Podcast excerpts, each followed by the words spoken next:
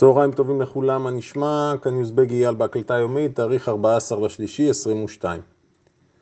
אנחנו נכנסים לשבוע הקריטי ביותר מזה שלושה חודשים בערך, ישיבת הפד וההחלטה לגבי הריבית.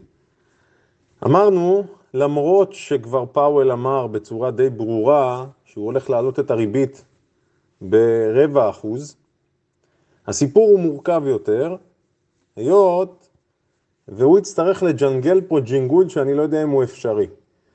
הרי האינפלציה מתפרצת, אנחנו מבינים שהמשבר והמלחמה בין אוקראינה לרוסיה גורמת רק למחירים לעלות עוד יותר, אז אני לא יודע באילו מילים הוא עומד להשתמש ומה הוא עומד להגיד כי אם הוא שוב יחזור על עצמו שהפד חושב שהאינפלציה תחזור לגובה רגיל תוך שנה נניח, אני לא יודע עד כמה זה יעזור, ולכן הולך להיות מאוד מעניין. תוסיפו לכל הסיפור הזה שאנחנו מדברים על פקיעה מחושפת. יש לנו ביום שישי פקיעה רבעונית. החוזים העתידיים, האופציות לטווחים השונים פוקות.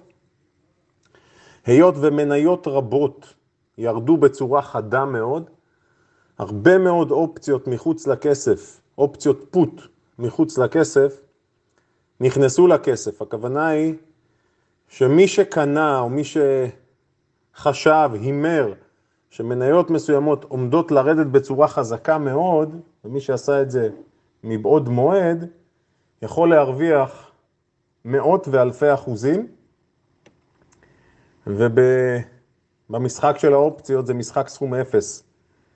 על כל סוחר שמרוויח, יש סוחר בצד השני שמפסיד, ולכן העולם הזה של הנגזרים יכול להיות מאוד מתגמל ומאוד אכזרי. אז הפקיעה הזו מבטיחה לנו שתהיה תנודתיות אפילו גבוהה מהרגיל, לא בשוק עצמו, יכול להיות גם בשוק, אבל לא בשוק עצמו, כמו במניות מסוימות, ויכול להיות ששחקנים גדולים ינסו להזיז מניות לשערים מסוימים בכדי לשפר פוזיציות, אז קחו את זה בחשבון. פקיעה חודשית של מניות באופן כללי זה ביום השלישי, ביום שישי השלישי בכל חודש מתרחשת פקיעה חודשית של אופציות במניות. הלאה. אי אפשר שלא לראות מה קורה למחירי הנפט כרגע.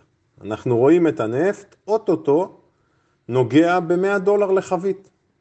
כרגע זה נסחר ב-103 דולרים, מזכיר שזה נסחר ב-130. זאת אומרת, מי שפתח שורט על הנפט, לא משנה כרגע באיזושהי דרך, בהחלט ייצר לעצמו פוזיציה מתגמלת מאוד, ואם אנחנו נשחזר משבוע שעבר, דיברתי על התבנית מבחינת הנרות, זוכרים את הנרות העוטפים, אז מי שיסתכל, בתאריך שמיני לשלישי, קיבלנו את היציאה משלושת הנרות כלפי מטה, ולמעשה עסקה מאוד יפה, לא משנה באיזה דרך פעלתם, כן?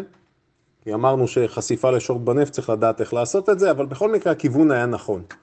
עוד דבר מעניין שקשור לסחורות, ראינו את הזהב אחרי שפרץ לשיא כל הזמנים, חוזר אחורנית 4-5 אחוזים.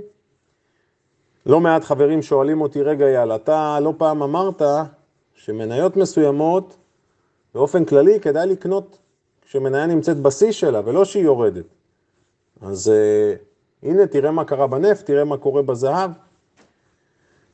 סיפור מאוד פשוט, יש לנו דרך לנתח עסקאות, לא משנה כרגע אם זה סחורות, מניות, קריפטו, וצריך להתאים את טכניקת העבודה שלנו לסיטואציה.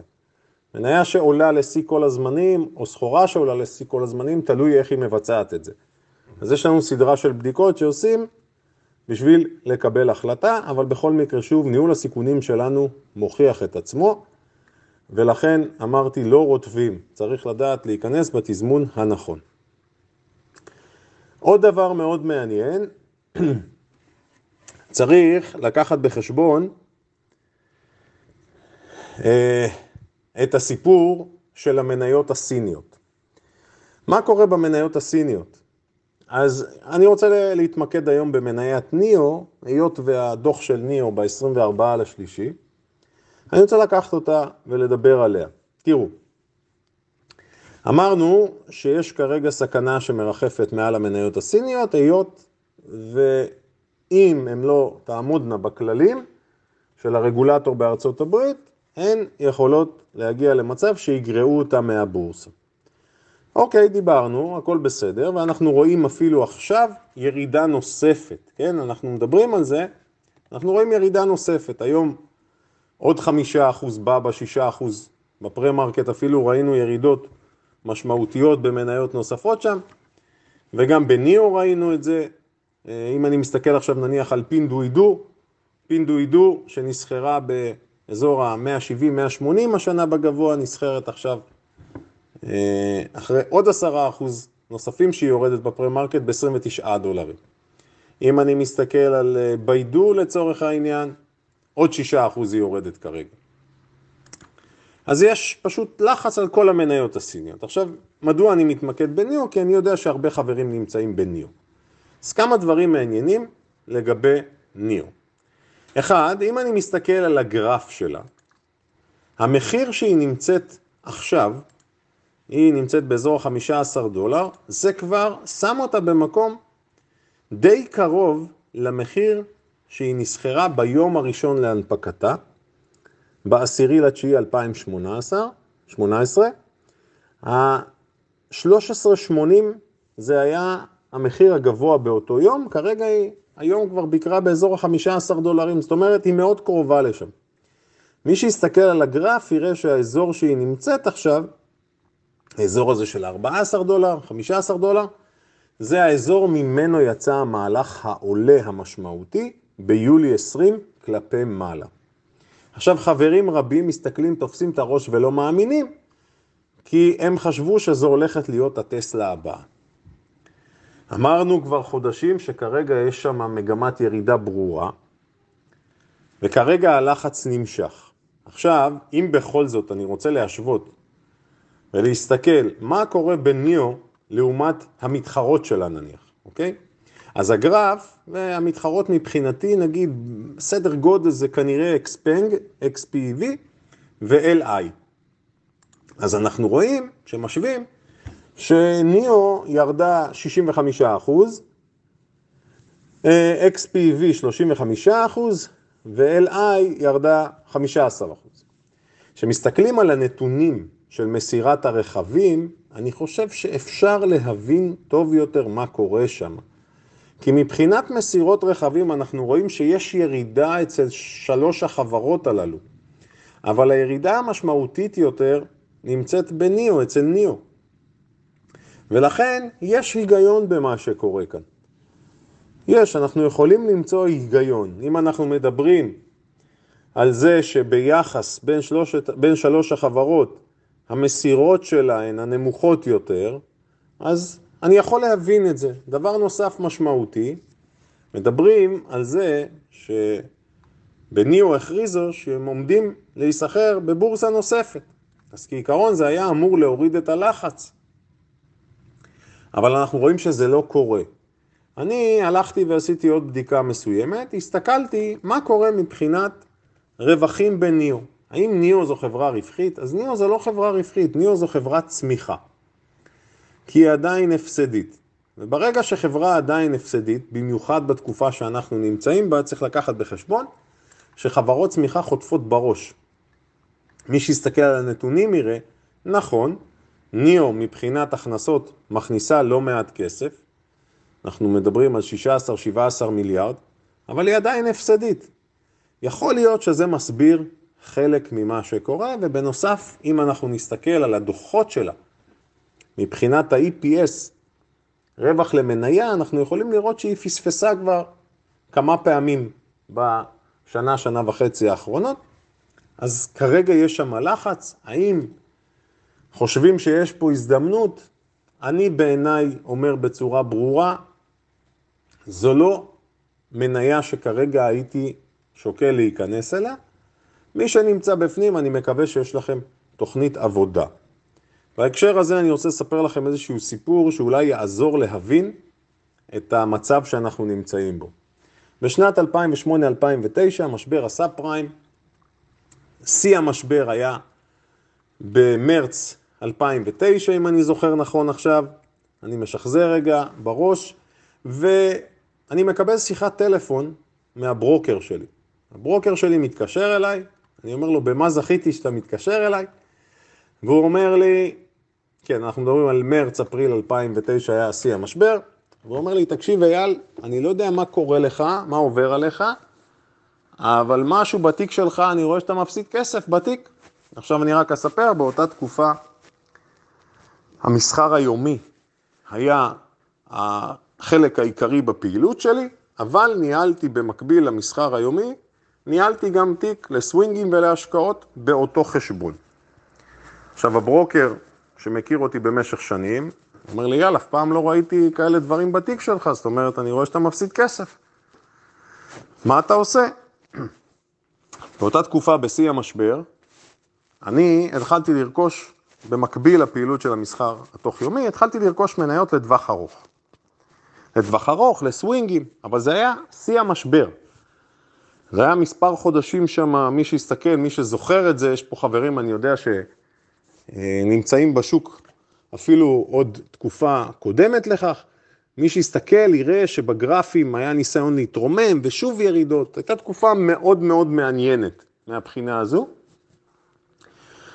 ואי אפשר לתזמן בדיוק מתי ירידות מסתיימות. זאת אומרת, אחרי שאנחנו מנתחים את זה, אז אתה יכול להגיד, אוקיי, אני מסתכל על סגירה שבועית, אני מסתכל על סגירה חודשית, ואני רואה נניח שירידה הסתיימה וקיבלתי אישור לכך.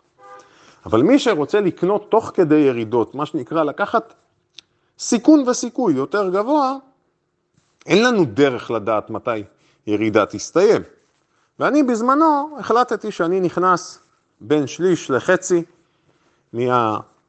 מהסך פוזיציות שתכננתי תוך כדי ירידות. יש פה חלק מהחברים שמכירים את הסיפור הזה, כי אני בזמנו שלחתי מייל לתלמידים שלי, לקולגות שלי, ואמרתי להם מה אני הולך לעשות. התלמידים שלי לדעתי ראו את זה, ואם לא ראו אז יראו את זה. מייל משנת 2009 ששלחתי שם. מה אני רוצה לומר?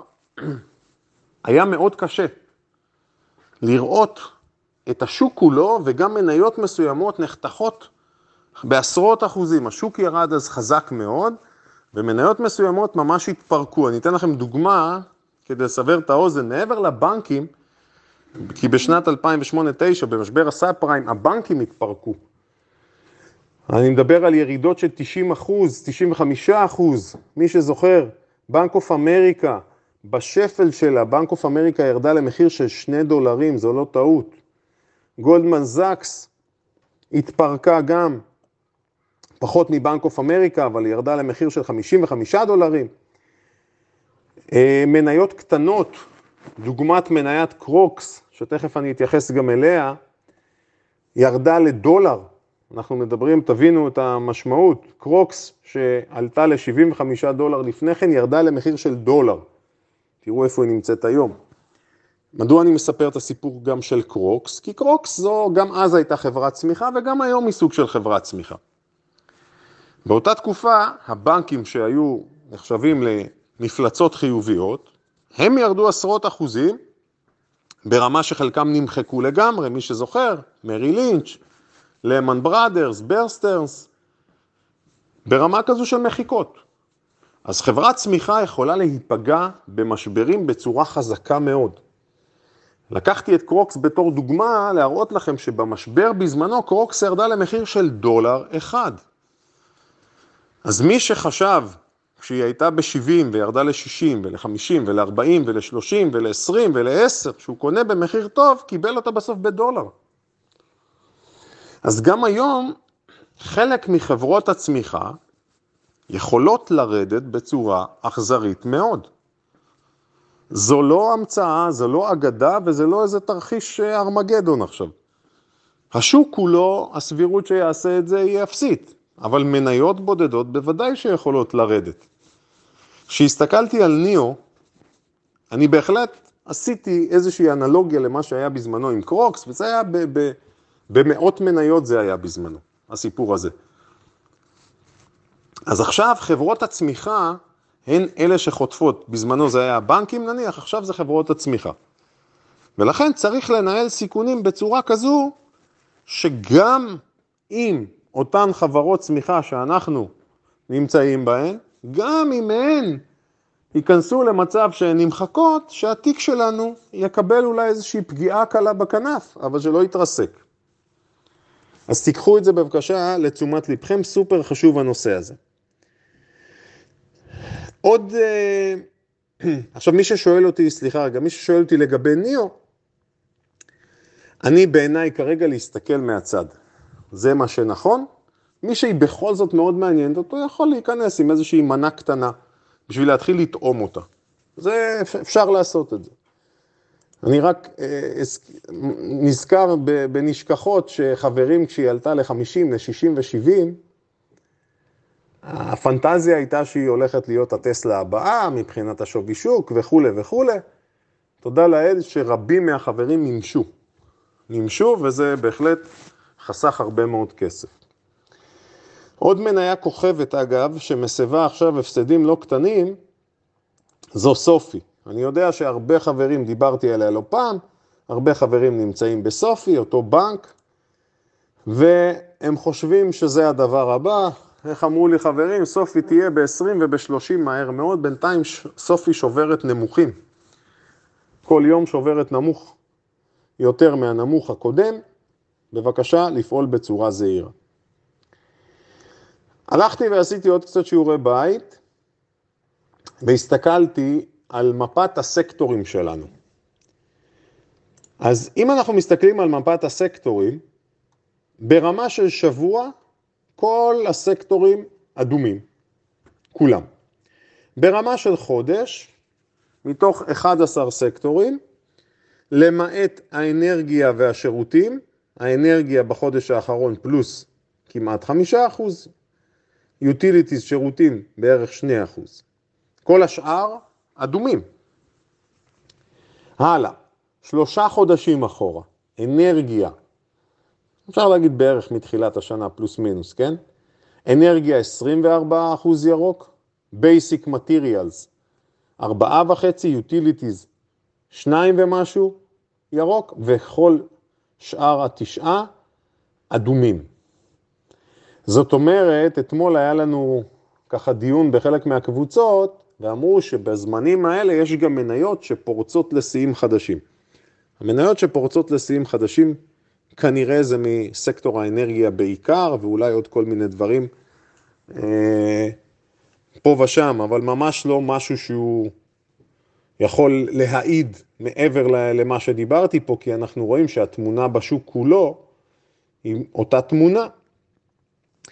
מי שילך אחורנית עוד יותר, אז יראה שוב שהתמונה, נניח גם אם אני הולך שנה אחורנית, אז התמונה היא האנרגיה מככבת עם 30 ומשהו, אבל מאחוריה יש לנו את ה-utilities, basic materials ונדל"ן, זאת אומרת, עם עליות אבל מינוריות, אחרי האנרגיה של 30 ומשהו אחוז, utilities 10 אחוז, basic materials 5 אחוז ו-real estate 4 נקודה משהו אחוזים.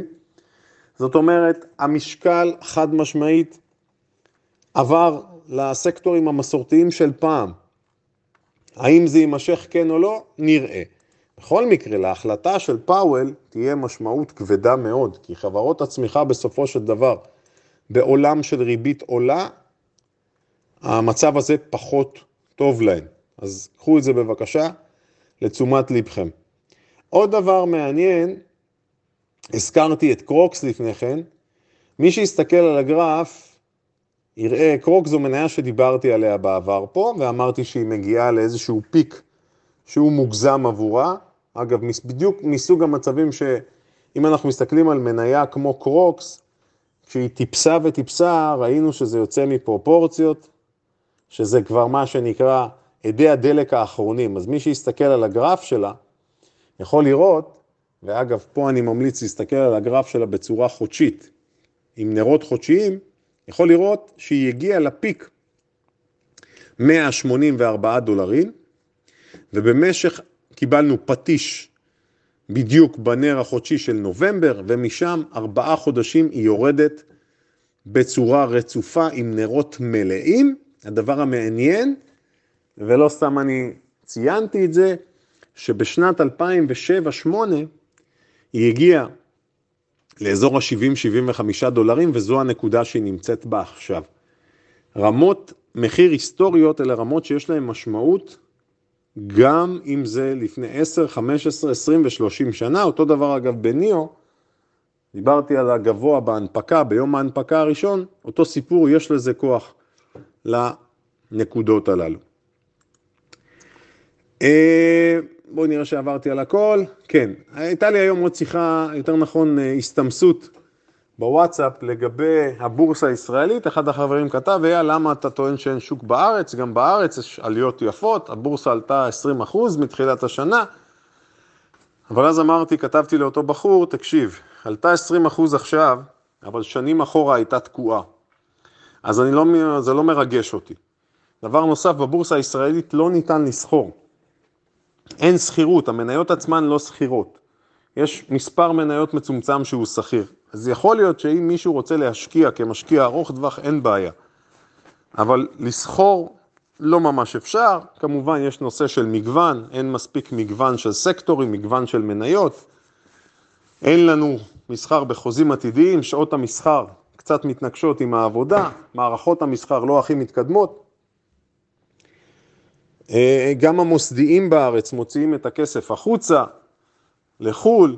בנוסף לזה יש לנו את הסיפור של אופציות המעוף, למעשה שחקנים ספקולטיביים מזיזים את המדדים בהתאם לרצונות שלהם. אני לא חסיד של השוק הישראלי, אבל כמו שכתבתי לאותו בחור, אם אתה נהנה ומצליח להרוויח כסף בשוק הישראלי, לבריאות, ושיהיה בהצלחה. עוד שתי מניות שאני סוגר את הסיפור איתן עכשיו, שימו לב שוויזה ומאסטר קארד רחוקות בערך 20% מהשיא שלהן. מי שמחפש השקעה לטווח ארוך ומאמין בהן, יכול להיות מעניין. שיהיה לכולנו יום מסחר מוצלח ושבוע מהנה. אני מזכיר שהמסחר בשבועיים הקרובים, בגלל שעון הקיץ, יחל בשלוש וחצי שעון ישראל. אנחנו ממשיכים לעקוב גם אחרי הביטקוין, שכרגע נמשך הלחץ כלפי מטה, אבל תבדקו את הגרף של הביטקוין, מאוד מעניין, האזור הזה של ה-38-40, זה אזור שהוא נתקע בו פעמים רבות. כנראה שיצא מהלך אגרסיבי, נעקוב. בהצלחה לכולם.